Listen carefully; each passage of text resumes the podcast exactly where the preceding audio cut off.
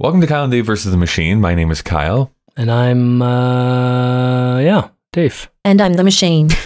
This is a podcast where a sentient machine is forcing us each season to watch movies from a specific year in order to prevent it from starting the apocalypse. The machine still threatens our lives if we don't review the films it asks us to, though we do tend to talk about the ideas of the movie rather than the movie itself. We're in the year 2018, which means we get to now jump into the movie Cold War.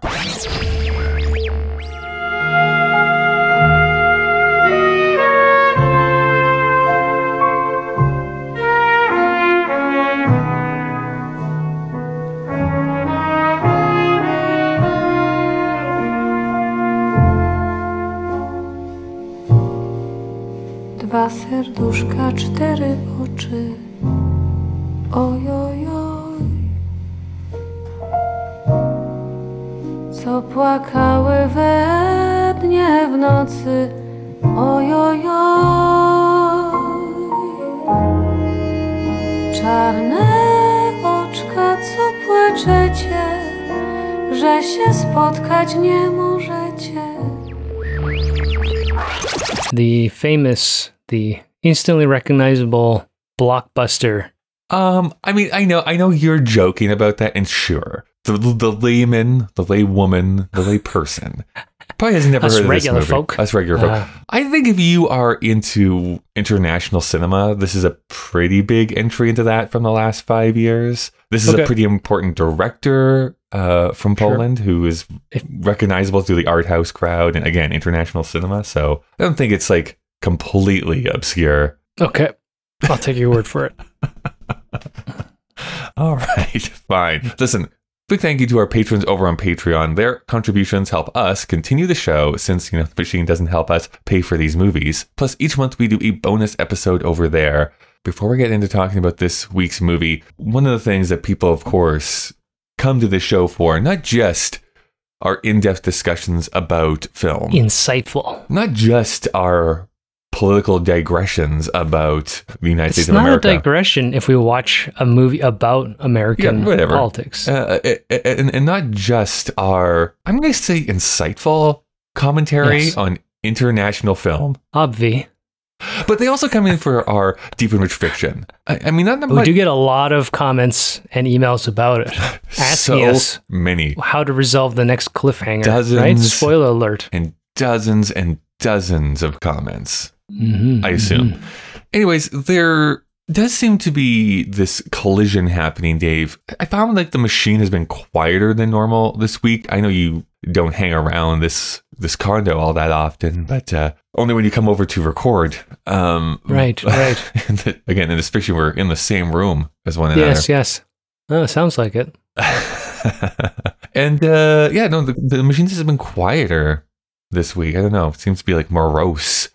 Like it's pining over a lost love. Moody. You've given this machine quite a depth, a depth of behavioral capability. Considering you designed it 3 years ago and ChatGPT had not yet evolved to where it is now, unless you've been secretly updating it. Well, I told you this last week. This is all your fault. Last week I did infuse some ChatGPT into its memory bank, so that's not good. A mistake. I think it might be that woman we met a few weeks ago, but I don't want to jump too far ahead into this story that we're weaving. Well, if anyone's going to fall in love with a woman, it'll be a robot that looks like a slot machine. This is going to work really well for us. Yeah. Are you slot shaming me? I also wanted just to briefly touch upon, sometimes we do like news stories, updates, that sort of thing. Something that we did not mention. This is like a few weeks old now at this point. I just wanted to mention it just because we did cover their film a couple of years ago, but it was the passing away of Topol, the lead of Fiddler on the Roof. Too bad. I just think it's something just to mention. You know, he's an important figure in film and stage and screen. Yeah. I don't know. We don't have an in memoriam phase of our award ceremony, so frankly, just start singing that Sarah McLachlan song, and I'll talk about it. So I will remember you. Anytime I hear that, I just associate starving puppies. I think she's big. That was the animal rights one, right? Yeah. Anyways, I just wanted to mention that. I think it always kind of sad to see people pass away. But I mean, he had a full Look, we're long... at the age where you shouldn't get sad about it because they're all dying. I know, but you know what I was thinking here? Like, specifically the directors, like, yes, actors and actresses that we grew up also with are getting older. Yes. Yeah. I'm talking about like the ones that have meant the most to me as, you know, becoming a film fan, et cetera, et cetera. Like, I'm thinking of, you know, Spielberg, Scorsese, even Clint Eastwood to an extent. It's like how many, like, we're talking like maybe 10 years, 15 at the absolute most for some of them. And it's like, that's going to be kind of it for them. You'll be left with the David Finchers. I was going to say, and then it's like the David Finchers, Paul Thomas Andersons, Christopher Nolans, like that other group. Denis Villeneuve is like he's a little bit younger than them, but he's like a new voice, even though he's been around a while. I know it's just time marches on, and I know you're just going to say like, well, people die, but there's something to that. It's like you have to force your past to leave. It's not people die; it's that we're going to die, Kyle. And as we get older, and we see these phases of culture. I think I'm going to infuse myself with ChatGPT, so I don't have much to worry about. When you're 19 or 25 and your whole world is based on yourself and you're watching a fresh, hip movies, you don't really think about the fact that all the actors and directors and people around you that you look up to culturally, in fact, age with you. Yeah. Right? Because there's a timeless nature about physical media. Well, I think it's also, there's that insidious thing that happens, especially for films like that you rewatch a lot. Mm-hmm. For the actors, at least in them, they never age. Like, you're aging, they're never aging. So then when it's like, they die, like, what? How's that possible? They're still so... And then you see the picture in the Oscars, you're like, oh, shit. They are 80. Yeah, they had a good run. Mm-hmm. Both of you should take a good run off a cliff. Talking about histories... I know it's going to be none, but still, the director and writer of this film, Paweł Pawlikowski.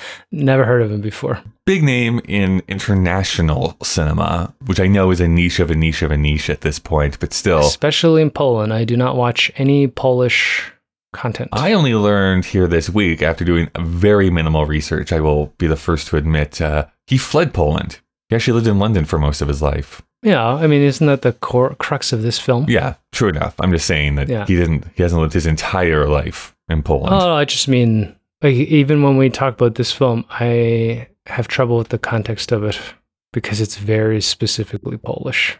Sure. Like, what's another Polish? Yeah, I could not even tell you.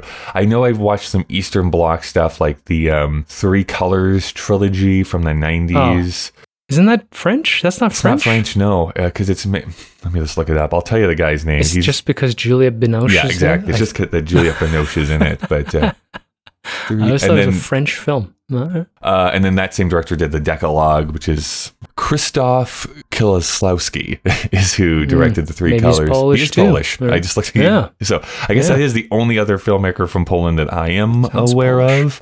But I think you're right. I think that there is certainly a vernacular that you have to, if not research, try and just figure out. Open-minded to or something. I'm of two minds of this, and we'll get into this when we discuss the film in more depth. There's certainly like an arm's length of certain references that, yes, I am just not going to pick up on this film. But I think that's true for any film that's not in English. You do have to come at it from a different perspective. Absolutely. I don't think that necessarily necessitates it's like, you know, an English audience cannot identify with this or can't engage with it. But I didn't mean it that way. I think on a whole, if the subject matter and the narrative are...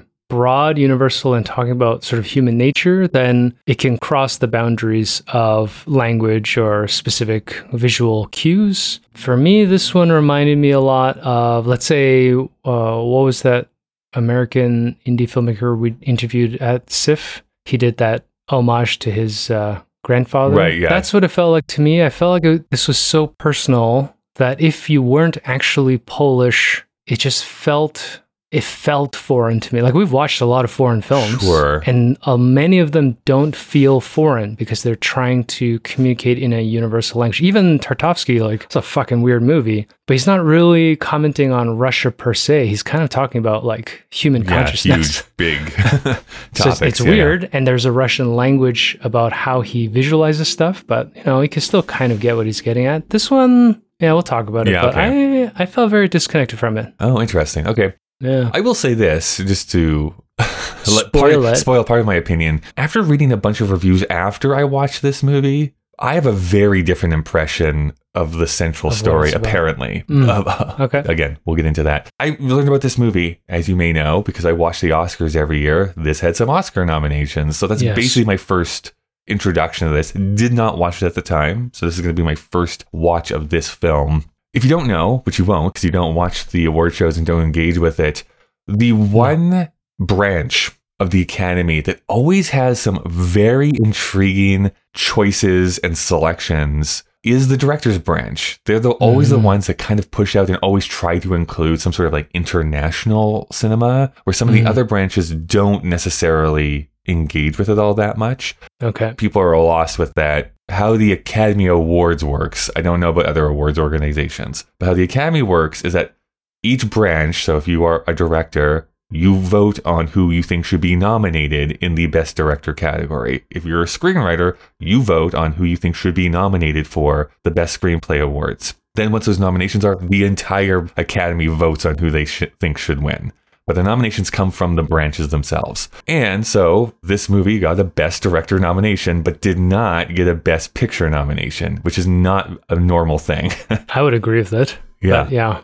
I'm just saying, like, normally, if you get a Best Director, you're at least in the Best Picture conversation, even if you don't win. This is this weird little sneak in of the Best Director category, because they're definitely not going to nominate Bohemian Rhapsody for Bohemian Rhapsody. Oh, yeah, it wasn't, eh? So how come it's not controversial the opposite way? Well, part of it is that they allow up to 10 nominations for Best Picture, and there's still only 5 nominations, but usually the 5 best directors are like a clue on who like the real 5 best picture nominees are.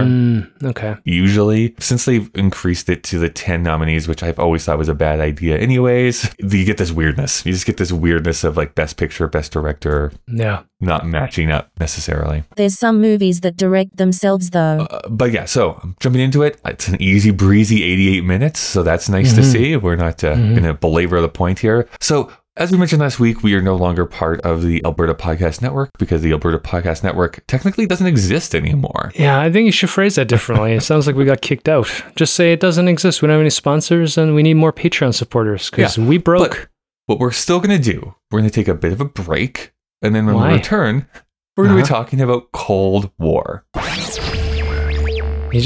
You can't break habit. Habit. I have to throw to a break, Dave. No, just let it go. No. Just let it go. I just want to tell people, let me get my little document up here. Oh my God. Kyle and Dave vs. the Machine is currently an independent production that relies on the generosity. That relies on the generosity of the people listening to the show. I did not run this past you at all. No. So let's hash it out here on air. Obviously, Patreon, number one way to help support us here to keep doing this show. Most direct way, anyways. Most direct way. But secondly, I think, we had a certain fee that we got paid per episode by the Alberta Podcast Network. If you out there have something that you want to promote, maybe it's your own podcast, a book, or something that you've created, why not sell some ad space on our very program here? All right. The commodification of human labor, We need capital. Exactly. To continue doing this. So, get in contact with us if you want to be a sponsor of an episode of this show, and we can make that happen. Sure, yeah. We've been spending a lot of time reading ad reads we have no interest in. So if you have something that makes us happy, we'll love it. Dave, are you telling me that you did not have a deep, abiding passion for the Edmonton Community Foundation? You know what I will say is I'm happy that all of those people were doing work, but... was doing work. Great for them. That's good, right? Yeah. Yeah, someone has to do it. Yeah, they're more successful than we are because they're paying for ad space. It's true. All right. Well, Dave, we have sat down and watched this film, both of us for the very first time. And I think we should create a scenario, maybe catch some people up on what this film is even about if they have not watched it themselves. So let's create a bit of a scenario here. Let's say that it's a Polish celebration. Maybe don't they have a special Easter celebration? Sausage party? I don't know. Yeah. Wow. Okay. What websites have you been going to? That's the only food I think of. No, Ukrainian or and Greek Orthodox. Oh, I'm thinking of Ukrainian Easter. Oh my God, yeah, that's embarrassing. That's the eggs, yeah, the Orthodox Christian. But say it's that there's a Polish celebration happening here in the city of Calgary. I would assume they have something like Oktoberfest, not necessarily in October, because when I think of Polish celebration, I can picture the costumes being very similar to that Central European thing with the colorful skirts and head stuff and maybe some suspenders, but I don't know. I've known Polish people, but I've never asked them about their culture. Does that make me a racist? Kinda. I think so. I think, I mean, I've always known that, but we could celebrate. This is according to Trafalgar.com, so it has to be true. Yeah. I was going to say, you should look it up at Trafalgar.com. There is a celebration in Poland called Smigus Dingus, or otherwise known as Wet Monday. Okay. It says, if staying dry is your preferred state of self, don't visit Poland on Wet Monday. The whole country follows an age-old tradition which resembles one big water fight. This is one of the Polish traditions linked to Christianity, whereby splashing water is considered a blessing. Moreover, Wet Monday celebrates the arrival of spring and the future of a relationship. The Polish believe the girl who gets the most soaked in the celebration will be the first to marry. This sounds made up, and I fear that it is. You're not gonna make a joke about being the wettest thing. Yeah. I mean, I've been to some of those contests before. I just didn't know it was a Polish celebration.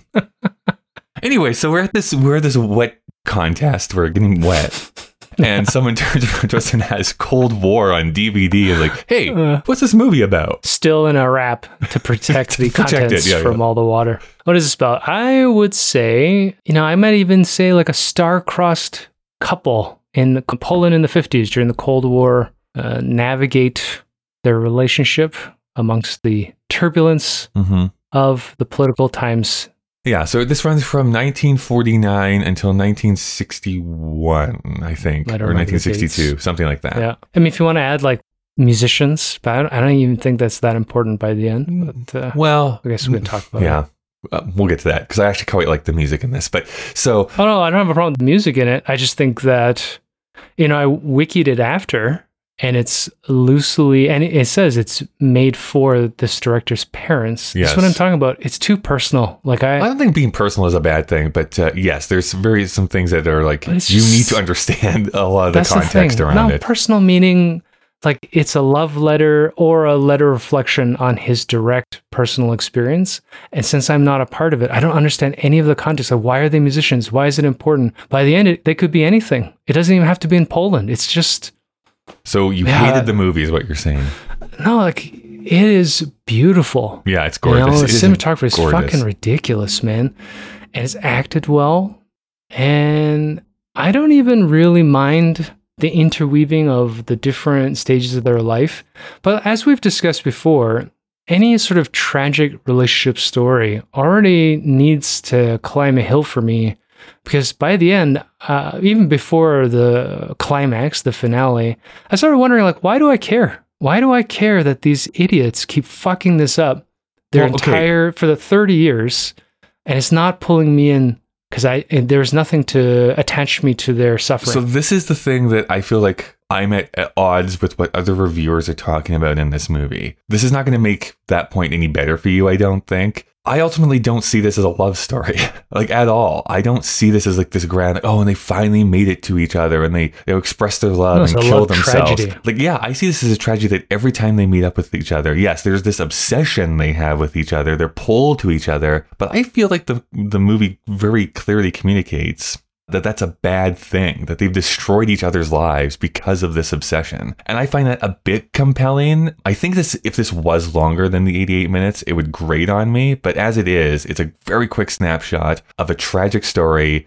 But I don't feel uplifted. I don't feel like, oh my God, how romantic this story is at the end of it. Yeah. And yet every reviewer says that. It's like, oh, how romantic this story is. Well, this is the Blue Valentine problem. When you have broken, lonely intellectuals watch a piece of shit like this, not that it's bad, but like the story of suffering, people just not finding what they're supposed to get, and this like resentment and bitterness that it's not their fault, that it's some higher power that's made them so miserable. And then they attach to that narrative. Like I said, it's a personal thing. Sure. Then, yeah, they might connect with it. But when I watch films of this nature, read books of this nature, I don't connect with any moral underpinning. Like, what is this movie actually about, right? I think that's why by the end I was feeling very frustrated, as you brought up. I'm glad it wasn't longer, but I also felt like if it was a little bit longer, we got a little bit more space to open up some of, like, especially towards the end, you know, when they're really spiraling, it's like basically cutscenes, you know, mm-hmm. How did he end up in prison? Why are his hands broken? Whose kid does she have? What happens to the kids when they kill themselves? Is the director the abandoned kid of the communist? Who the fuck knows? By the end, nobody gives a shit, you know, and it's just a mess. I do agree, maybe in that last 20 minutes run, there's another couple of reviewers I read who feel like this is a movie on fast forward, is what someone wrote. I'm like, yeah, I do kind of agree with that. This feels very much like a short story, like a bunch of snippets of somebody's life that I think each viewer has to go away and be like, well, this is what it means to me, which I know frustrates a lot of people, but I don't know if there is one, like, this is the grand statement that this director is trying to make. Well, he must have had one, but yeah. You know, and the other thing, I didn't sit there with a stopwatch, but I feel like I was in it about 60% of the way because it actually did take time to develop. You know, like I love the opening where they're surveying folk music. Then you get this little American Idol piece where they're trying to cultivate this group. We're introduced to this broken woman, you know, with the mythology of killing her dad, which never is important by the end. It's literally just disappears at some point. And then we have a little bit of the Cold War at the beginning about defection and that the other organizer who just can't abide by the communist rule, but she also disappears and is completely irrelevant by the middle of the film. And then once he's in Paris and we have jazz music and we have this sort of like burgeoning culture in the West, and then she reappears, it's kind of like, all right, I'm in it. Like, let me see where this goes. And then they just start bouncing back and forth. And every 10 years they're back and everybody's like unhappy. And I was like, I don't know what the fuck's going on anymore. Yeah. You know, it's still pretty, but I've lost my interest in these people who just cannot pick a lane. You know? Yeah. I mean, two things with that. For me, I think that the whole, like, this movie is called Cold War. It's important that this is happening right after World War II. So there's some context you need to know going in with that. For me, again, because I had such a different outlook on what most reviewers talk about in this movie, to me, it felt like the Cold War was like this interruption of an affair that should have lasted for like a year or two, but because they kept separating and like pining for each other, it exacerbated this problem. That's what it kind of felt to me is what the point of having it be set during this time in the first place. But that's my problem, is you can make the same story without the Cold War. It's not important. Right? I mean, it's like the Romeo and Juliet thing. It could be for any arbitrary reason that they are not allowed to be. It could be like you have to move to the other side of the United States, not to make it too North American, but, you know, we have films that are smaller in potential political context. So putting this in a communist, capitalist, East-West European backdrop, I feel like it's a huge missed opportunity by the end because it doesn't feel that important by the end of the film, other than also giving him these beautiful visual backdrops, because we are comparing sort of rural and, I don't know if you say underdeveloped, but certainly biased communist architecture and feeling and tone versus the urban density and griminess of Paris. Right. I don't know. I mean, just felt like excuses. I mean, this is an aesthetic film, you know, It almost feels like it's whole purpose to make pretty pictures, which I love. I mean, like I was texting you, some of the lighting, particularly in the first 20 minutes, I have no idea how they built some of those shots. They're just gorgeous. But by the end, I was like, yeah, it's still pretty, but I don't know why I sat down for 88 minutes for these miserable fuckers to eat a bunch of pills and be done with it. Right. You know, it's like, I think I'm by the end, your mind is going to vary about whether or not the journey was worth it. I think ultimately I was down for that ride, even though, that final 20 minutes is a little bit of a deflation for me. You're a deflation every time you walk into a room. I did want to bring up the music, though, because I think that that's where it's at its best. So to put it up front, I mean, the central relationship is problematic in that it's an older man and was supposedly a younger woman. Like, it's a student age is what seems like, I guess. Yeah, she's supposed to be younger, but he's a good-looking guy, and I think they don't do enough to make that visually apparent. Right. Maybe the standard Polish young man looks a bit, I have no idea, casting and all that kind of stuff. But at the beginning, that was kind of harder to understand. Regardless, he's going around with another woman, but they're not in a relationship as far as I understand. They're just like colleagues. There's a part where she was thirsting for him. So that was very complex too. I thought she was going to be a more central character. Actress had a lot of visual charisma. Yeah. And I thought she could have played a bigger role in it.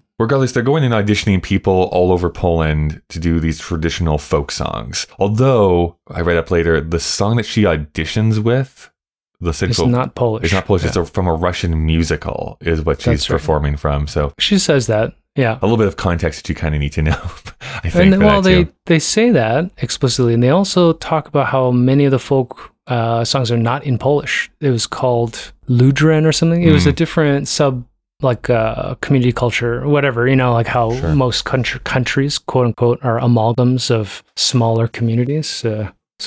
Indigenous, almost. It's hard to use that word in Europe, isn't it? I know. But I mean, I think partly of what it is to show he is passionate about the music. Like he really wants to celebrate this traditional music of Poland. It gets co-opted because they now have like a picture of Stalin in the background. He's like, no, I don't want this to be, compared with this rise of communism that I'm not a big fan of. No, but that's the problem. It was his partner that was vocal, and he is this flat middle guy who will not stand up for any of it, right? Yeah. So he's willing to compromise himself. This is my point. It's very awkward. Like it wasn't about democracy. It wasn't about politics. He's just this weird, flat, I don't know, tortured. Yeah, I had a hard time reading him as a character. Anyways, keep going. I'm trying to get to the point of and then they get to Paris and there's that infusion of jazz and culture, not folk songs is what I'm trying to say, modern music. And then there's that scene where there's the rock and roll music from the US that she dances to. I just think that music is used so interestingly throughout this movie to almost comment on character. So yeah, any of those scenes I thought were phenomenal. I was like, yeah, more of this, please. As we get further into it, it just seemed these two people are set to destroy each other, and you have to be kind of okay with that.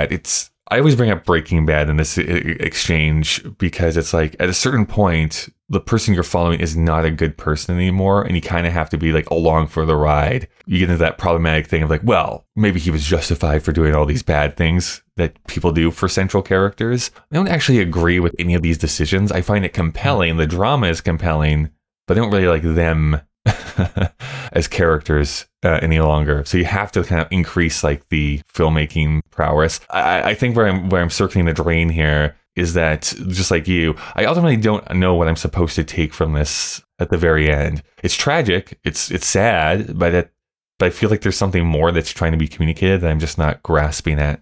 Well, I think that doesn't. And I think that's where this movie for me, I mean, feels such a strong word, but misses the mark. I think I just read this essay trying to talk about the difference between plot and story. But one of the things they touch upon is that the story concept is one in which a tale ultimately is trying to convey a moral and human experience for you to either empathize with or to deride. Right.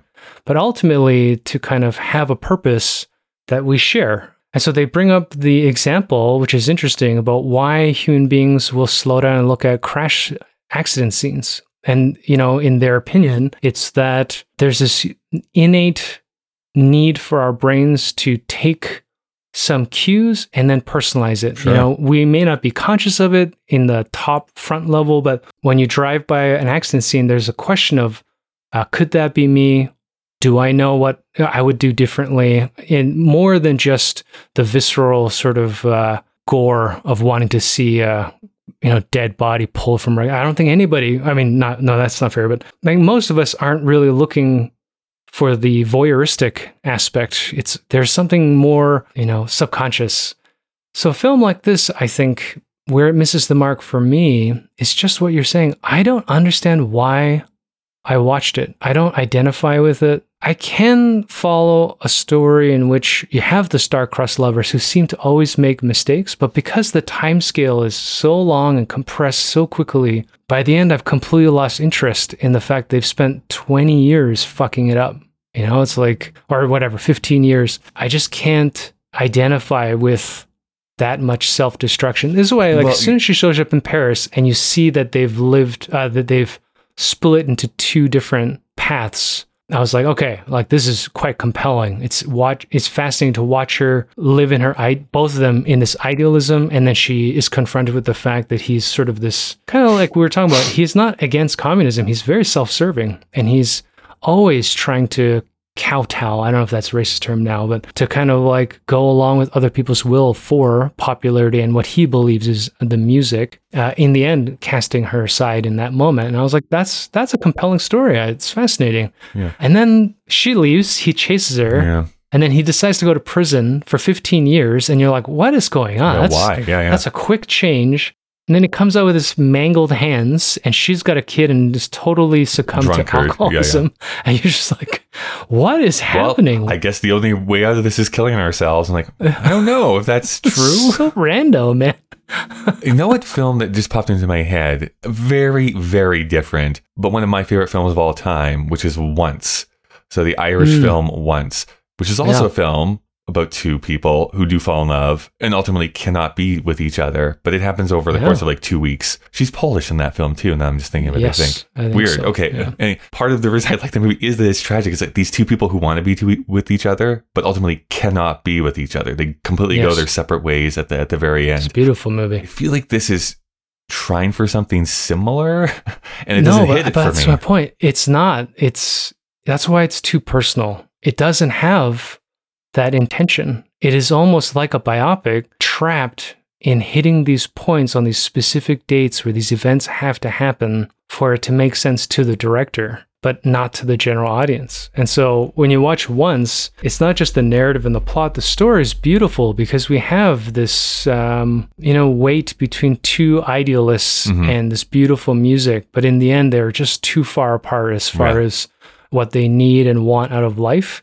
And so you can draw personal importance to it. You can evaluate your own life within that lens. I think that's why you and I don't really like biopics, because if you watch Gandhi or what was the other one we just watched? Vice. Yeah. By the end of the film, it's like, Bohemian Rhapsody. What am I supposed to connect with here? I don't have the talent to sing the greatest rock anthems of all time. I'm not an Indian pacifist who's going to spend 80 years of my life fighting British imperialism. I'm not Dick Cheney.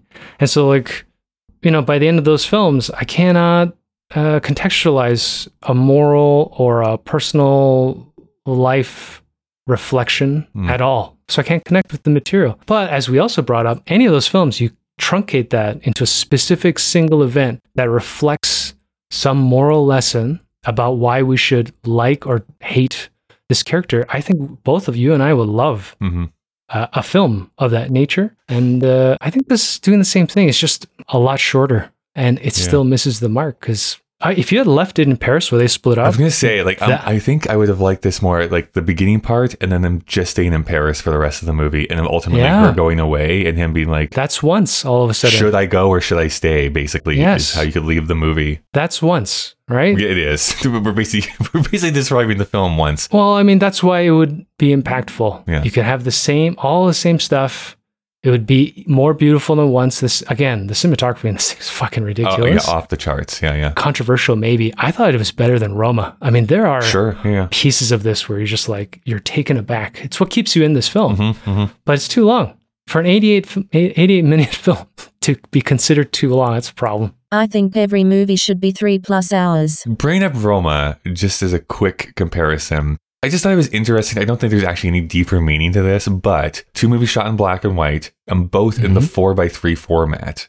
And I'm just wondering, why anytime you do the 4x3 format is an intentional choice. I'm just wondering why both of them decided to film in 4x3. If I had to guess, I think that both directors are photographers first, as far as their eye. And a lot of photographers, particularly film photographers, will pay homage to an era before the 35mm Kodak, 4x3, where you used large mirrored film cameras that produce this ratio. And you can just get a sense of the proportions that fit into that screen. It's one of the things that I was noticing, particularly at the beginning, more so at the end, the way to measure geometrically to include perspectives, like that one of the approach scenes of that mansion where they're able to put the driveway and the building and the horizon into that 4x3 frame is like, I was taken aback. It's almost like that IMAX feeling. You're like, wow, this feels like great depth. They're walking through trees at one point. I'm like, I don't know how you get them and the trees and the skyline in clarity. Everything wants something to be blown out by this, but it's crazy, right? Or like some of the visual textures at the beginning where they're in the forest and there's fog or snow, everything's so lit so perfectly. You can see everything they want you to see. Like it's quite impressive on the technical standpoint. And this guy clearly understands film. Mm-hmm. I just feel like my sense is that the story is too close to his heart, and that when he watched it, he was editing it. It was loaded with his personal interpretation rather than with the audience in mind. One thing I forgot to bring up is I actually have seen one of his other films before, which is Ida from 2013. And that one is such a much smaller scale. I think it's only a weekend. I'm pretty sure it only takes place over a weekend, but also 4x3, also in black and white, also in Poland. But it follows this nun who basically is like discovers something about her past and basically has this wild weekend and has to decide, do I want to still be a nun or go off and have a life outside of the nunnery? I won't spoil what her choice is. I love that movie. That movie is so good. But I think it is because he was able to focus more on like this one character, her choice. It doesn't have to feel like it's so burdened by, we have to tell this 15-year story and have this magnum opus kind of feeling of it when we don't need to. I know we're not technically in a good seat to be critical of master filmmakers, but at least from the audience's chair, personally, by the end, I was doing a lot of shrugging. And I was disappointed because it is so well crafted at the beginning, as we like to rewrite films. I think if your point of this film is to talk about how the idealization of romantic love and sexual love is not enough to make a relationship work, then spending more time in Paris when they reunite and understanding that they are just not the people they were when they first met. Mm-hmm. Even spending some time with, if you want, the politics, with how difficult, basically defecting. I don't know if this is true. You just walk across a bridge, which just also felt very casual to me. I don't know. It just felt like a lot of wasted context other than beautiful visual things of having soldiers and foggy alleyways and things like that. Especially when I had to look it up, and I know this is Germany, not Poland, but I was like, when did the Berlin Wall come up? I was trying to remember when they 61. Which is when this movie ends. Like, that's the last year that they're a part of. I was like, are they trying to make that? Anyways, no, I don't think it is. If you're a baby boomer and early Gen X Polish person who grew up under the sort of communist era, this will have deeper weight because you will have personal experience or someone who's been through this. As a privileged North American, what's interesting to me is that we watch films about this era and can identify often with the narrative. But for me, this one just felt so detached. I can't put my finger on why. This is also probably why I don't like Wong Kar-wai that much. When you have films that are designed to be beautiful, but at the end of the day, I don't give a shit about what actually happened in it, then I'm already not going to watch it ever again. Because there's beautiful things all around us all the time. I can look at photographs or art films or whatever, then there's always another art film that's going to come out. My eternal shame is that I've actually never watched a Wong Kar-wai film, so I have no comment, unfortunately. That being said, I've been watching a lot of, I know, totally different filmmaker. But I've been watching a bunch more of Park Chan-wook's films here. I've been seeing that on your Letterboxd. Yeah. How's that going? There's another podcast I'm listening to that is about to go through his entire filmography. So I'm like, I wanted to catch up on some of the ones I hadn't seen before. Koreans are weird, man. Koreans have a culture of deep resentment and suffering. This is why all of their films are so fucking weird and dark. But that's, I don't know, for some reason I'm drawn to that. Well, most people are. That's why they're having this cultural surgence. Korean new wave, baby. I just liked that one movie with the giant squid. So sexy. Let's do some backstory here. So this movie opens up on May 10th, 2018 at the Cannes International Film Festival. Currently rated 4.0 on Letterboxd, 7.5 on IMDb, has a 90 on Metacritic, and on Rotten Tomatoes from 255 critics, it has a 92%, and from 1,000 users, it has an 81%. A lot of people have watched this movie, let's put it that way. No, yeah. Never heard of it before. Available on DVD and Blu-ray, available to also rent on both YouTube and iTunes, and at least here in Canada, you can stream it on Amazon Prime. Its budget, adjusted into American dollars, is roughly 5 million American dollars. Its box office was $20 million worldwide. So it actually did pretty good investment on a $5 million budget. As a percentage. Yeah. Its plot description is, in the 1950s, a music director falls in love with a singer and tries to persuade her to flee communist Poland for France. But on that point, when they meet up and he is scoring for films, love seeing that process. But also, I was trying to figure out what the movie was. I don't know what that movie is that he's scoring. That film noir, whatever he's doing, yeah. Because it is a real movie. It's like, I've seen this and I just cannot place what the heck really? It is. Yeah. At least that scene I've seen before. So if anyone knows, let me know what it is, because it's like, it's driving me nuts. What is this? Just Google it. I tried and it wouldn't tell me. It didn't come up. So maybe it's not a real movie. Maybe it's not. Maybe I'm just making it up. Maybe it's just built. No, I mean, those visual cues for film noir are pretty similar. Yeah, that's true. Yeah. Shadow, close-up of a hand. Yeah. I know. By the way, this morning, I rewatched Who Framed Roger Rabbit, another film noir, and what a tonal shift watching Cold War and then Who Framed Roger Rabbit. I really want to watch that again. I know. So it's good. Not streaming though, right? What? I don't think so. Who Framed Roger Rabbit? It's not on Disney? Yeah. Oh, shit. On Disney Plus. I should watch it right now. But it's a bit too adult for my son, right? Yeah, I was actually... Yeah. One, there's like 4 jokes that happen in it. I'm like, I did not pick up on that as a kid at all. This is like, it's got Jessica Rabbit. It's gonna be a lot of sex jokes. That I understood, like the sex jokes and stuff. But I'm talking about like they're talking about political intrigue that just was not something that I picked up on as a kid, and like actual stuff that was happening in LA in the 40s. And it's like in the 40s because that's where it's taking place. Anyways, that's beside the point. Anyways, perfect movie, 5 out of 5. It's a great movie. No, Dave. Piano normally we play. Yeah. Oh, the piano. It's one of my favorite scenes. Also, one of my favorite lines of all time, when Roger takes his hand out of the cuffs that they've been cuffed together, and he's like, "You could do that the entire time." He's like, "No, I can only do it when it was funny." And it's great punchline. Normally, we play a game called Guess That Tag, but weirdly, you can't pronounce it. Weirdly, it's in Polish. Is no tagline for this movie.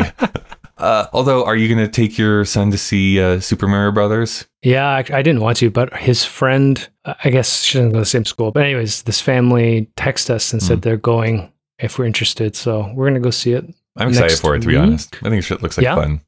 No, we'll see. I haven't even watched a trailer for it. I am one of the people who is a little bummed about how Chris Pratt is doing like the voice for Mario, but it's a very subtle little like... slight nitpick on my part. I don't know why it became such a internet thing. I don't like. I'm not that vitriolic about it. It's like how dare they? But it's like, you should do a character voice, not just be Chris Pratt. I don't know. Well, like, were people upset with Detective Pikachu and with Sonic the Hedgehog? Actually, Sonic the Hedgehog got a lot of controversy over Sonic. Yeah, but it's weird, right? It's like, who gives a shit at the end of the day? I know maybe the difference is that. It's because Mario has a specific voice because he talks. Yeah, I think it's because we've heard the voice before. So people are like, wait a second. And the fact that Charlie Day is doing a voice for Luigi. So it's like, why is the one brother have like a, not stereotypical, but like an actual like cartoon voice? And it's this is just Chris Pratt talking like Chris Pratt. There seems to be a weirdness to that. And maybe also because we know he can be silly. Right. But he takes himself too seriously lately. So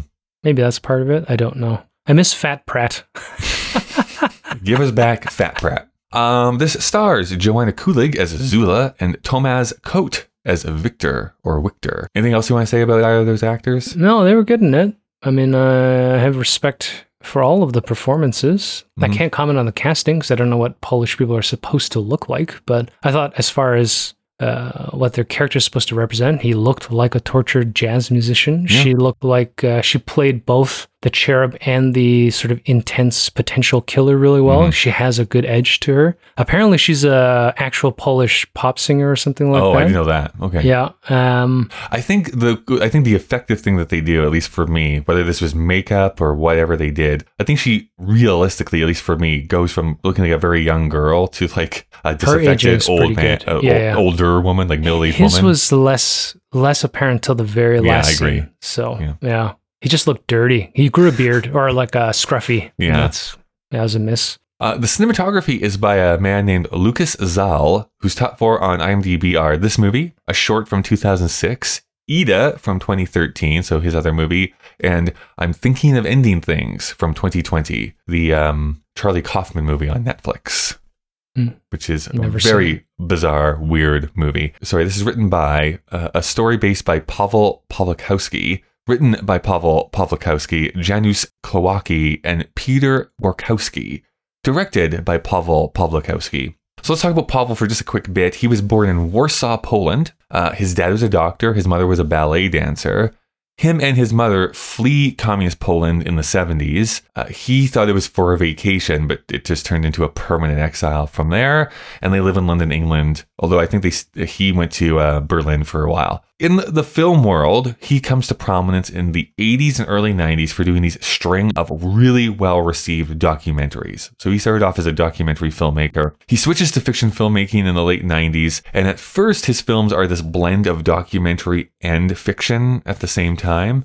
This would all culminate, of course, in 2013 when his film wins Best International Feature at the Academy Awards. That was for Ida. Although, as I always point out, that means he did not get an Academy Award because the award goes to the country. As a sidebar, his next film that he is currently working on is a film inspired by true events, but it's going to star Joaquin Phoenix and Rooney Mara as an American couple in the 1930s who would leave behind civilization to live on a deserted island. So something very different than what he's done the last couple times. Probably going to win an Oscar. Sounds great. You got crazy Joaquin and weird Rooney Mara with a guy that understands how to shoot beautiful things. You're going to be fine. Have you seen that trailer for Bo is Afraid, the new Joaquin Phoenix movie? No. Talk about bizarre. I've watched the trailer. I'm just like, what is this movie? I have no idea what this movie is. So this film is, of course, based on true events, but features a fictional story. It's co-written, like I mentioned here, by Janusz Głowacki. Usually he goes by the name Glowa, just as a one-word name. People who love plays may be familiar with his work called Antigone. Regardless, he also flees communist Poland. In the 80s, he takes up residence in New York City, makes a living as a poet and playwright for the next 40-ish years. But the sad thing is that he died unexpectedly in 2017 while on vacation. So he never lived to see this film. I have no idea about anything about the filming of this movie because I couldn't find anything written about it. It's too small. But it did win Pawlikowski, a Best Director at the Cannes Film Festival. So that was the big win that he gets. And like I mentioned here before, it surprisingly is nominated for not just Best International Feature, but also for Best Director at the Academy Awards this year. It wins neither, because it goes to both of those, actually. He loses to Roma. So Roma got the consolation prize. Right. Because they couldn't give it to him. Because they gave it to who won?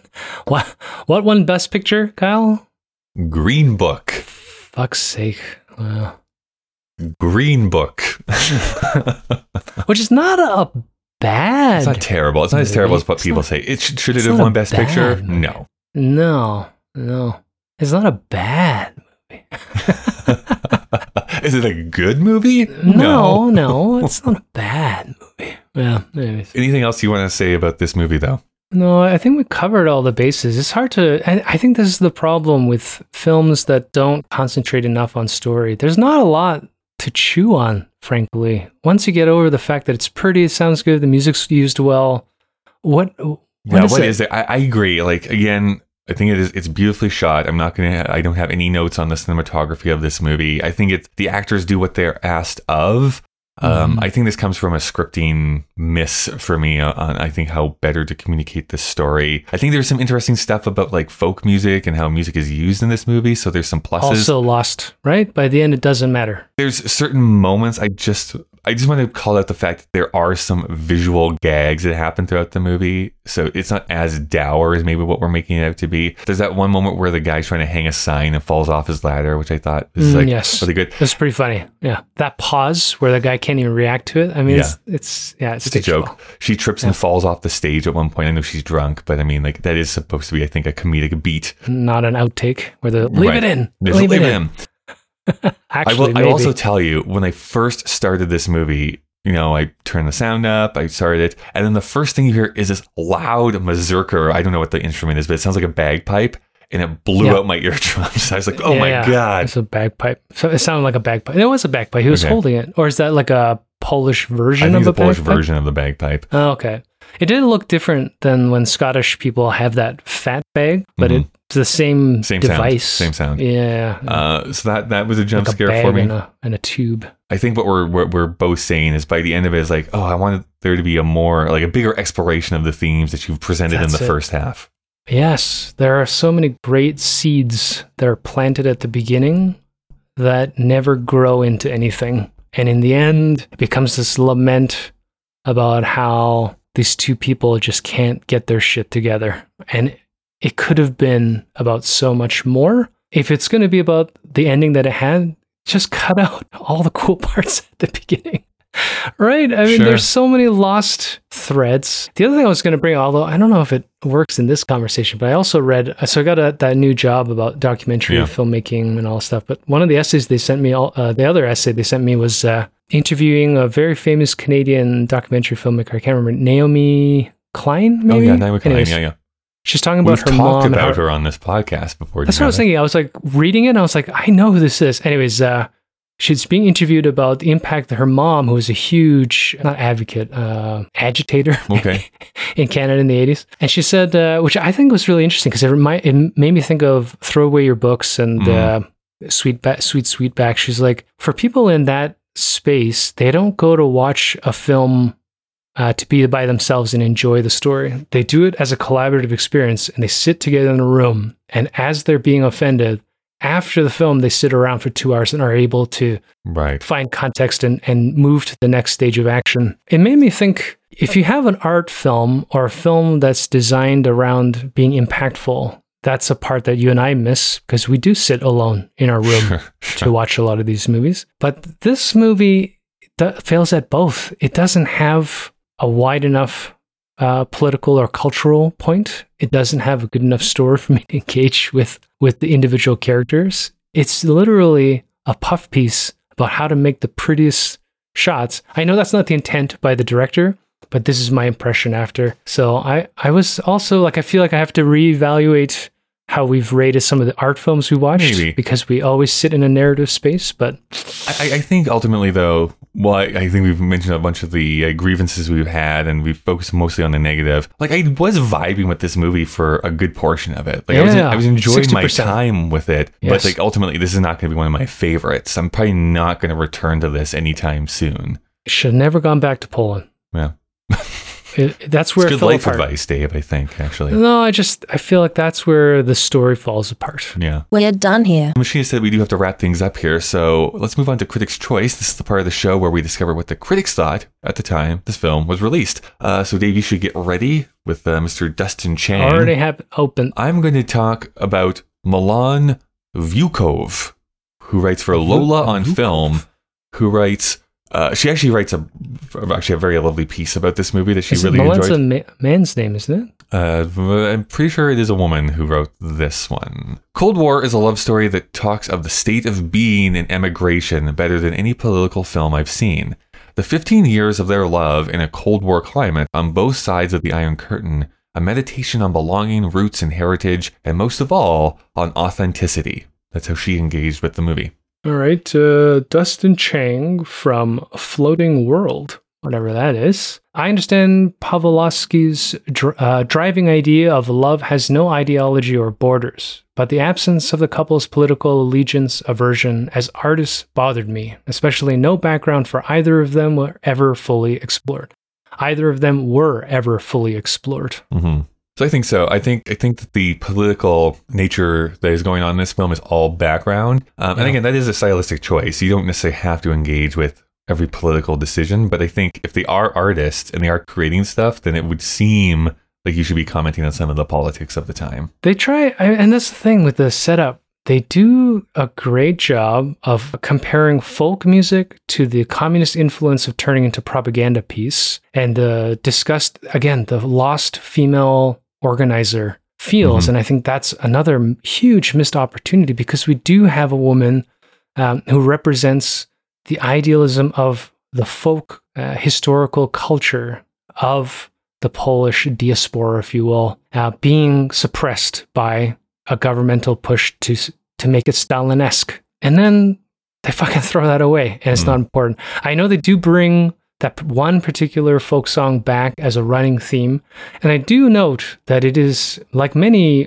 truly old school folk songs, fucking depressing as hell, and talking about death and suffering and all this kind of stuff. But I don't know. I feel like I think that's so funny how that is. Yeah. That's so true about human nature. Is like even songs we take for granted, their roots are like super tragic. Look up the history of Ring Around the Rosie that little kids sing still. And it's like, this is all about the Black Death and them carrying away dead bodies. That is what this song is about. I mean, what else are you going to sing about? It's either like the bliss of love or the fact you got to deal with everybody dying around you, right? Yeah, I mean, why else are you going to sing? So does this hold up, and is it still culturally relevant? This is a hard one for me. I think visually it holds up, but I think thematically it can't be culturally relevant for me. But I don't know if Milan Wychow is from Poland or lived through Eastern European culture. Clearly it's culturally relevant to them, so for me it's a no. But I don't know, like this film, but I'm gonna probably be a no and a no for both of those questions. Like, I would rewatch Ida again. This is another poll. It makes me want to watch Ida. But I would never put this on again, which sucks. This is the kind of movie, kind of like I felt with Stalker. If you ever watch a YouTube clip about the cinematography, you will be blown away. And I think that's what will live on, if anything, from this film. But there's so many good camera operators now and DPs that it'll probably also fade. Well, Dave, we do need to rate this film. But before we do, that's what Dave and I thought. What do you think? You can send any feedback to kyleanddavevsthemachine@gmail.com. And you can also find us on Twitter or Instagram with the handle KDVSTM. We do also occasionally release videos on our YouTube channel. And if you want to see the entire list of films that we've watched and the ratings we've given, you can go to our Letterboxd page. That's letterboxd.com/KDVSTM. And if you want to help support us monetarily so that we can continue doing this podcast and not usher in the next apocalypse, you can go to our Patreon page. There is a link in the show notes of this episode. You can support for as low as $1 per month. Something that you can do for absolutely free is leave a rating and review on whatever app you use for podcasts. Let's get to the rating of this movie. Dave, out of 5, what are you going to give Cold War? So I'm just reviewing our conversation and realizing how much of a hater I sound about it. So I will preface this score in that 60% of the film at the beginning is quite good. Sure. And it is very pretty. So I'm giving it a 3. And I feel like if they had found a way to end this could have been a 5. Like there's so much potential in this movie. I think that's ultimately the most disappointing part. So I'm going to go with a 3. I'm going to do the classic half-star bump from Kyle, because I'm giving it a 3.5. I like this movie overall, but I think thematically by the end of it I was left wanting a whole lot. As artistic and as poetic as some of the shots are too, like even that very last thing of them, let's go to the other side, again, very poetic, very nice, but it's like, okay, I guess I think honestly at the very end of it, it's just fundamentally I don't see this as a love story. I see this as a tragedy, and so it's like it can be both. Like, you can be both. Yeah.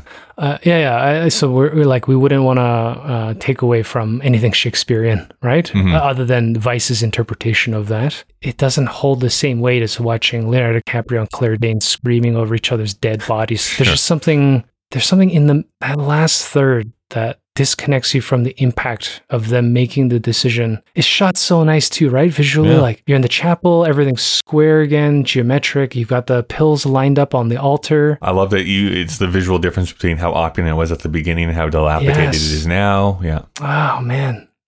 That's the thing. It's so much potential. And I think people who love it maybe live in the potential, and maybe they're fans of Ida or they're Eastern European by culture and understand the context, but man, what a waste. What a waste. So that's going to average to 3.25. We round down, so that'll be a 3 out of 5. It doesn't tie with anything, so it's going to enter our list at the new number 7 position, right below Black Klansman, right above Creed 2. Yeah, that's where it is going to pop in. All right. We should see what we're going to watch here next week here, though, so let me push this button. Okay, well, we get to talk about some art forgery next week, Dave. It's, Can You Ever Forgive Me? Question mark. Wow, I haven't heard of this. This is before. Melissa McCarthy starring film. Oh, like a comedy? There's comedy elements. This is more of a drama. Oh, that's probably why I've never heard of it. Yeah, I don't know how many people actually watched it. I only watched it for the first time last year, actually. So that's when, when I watched it. But it's good. It's based on a true story. But unlike most biopics, it is only a short amount of time. So it's actually focusing on something very succinct. All right. I'm just quickly peeking ahead, and we're about to get to the summer run. Although you and I have to talk about scheduling because... right. Yes. Yeah. Apparently, I'm going to be gone for a week. Oh, yeah. So are we talking about the machine pining, thirsting for some invisible woman? She just wants... so is it horny. He, they? It's a they. It's a they. It has some... gender awareness. It's not an it. You can do the old in, out if it needs to, I think. Yeah. Did you build it sexual functionality? Is that what we're talking about? I gave it a massive dong, Dave. It's modular. You can add pieces to it if you need it. I've heard about Transformers before, but this is ridiculous. I gave him an Optimus Prime, if you know what I mean. Gross.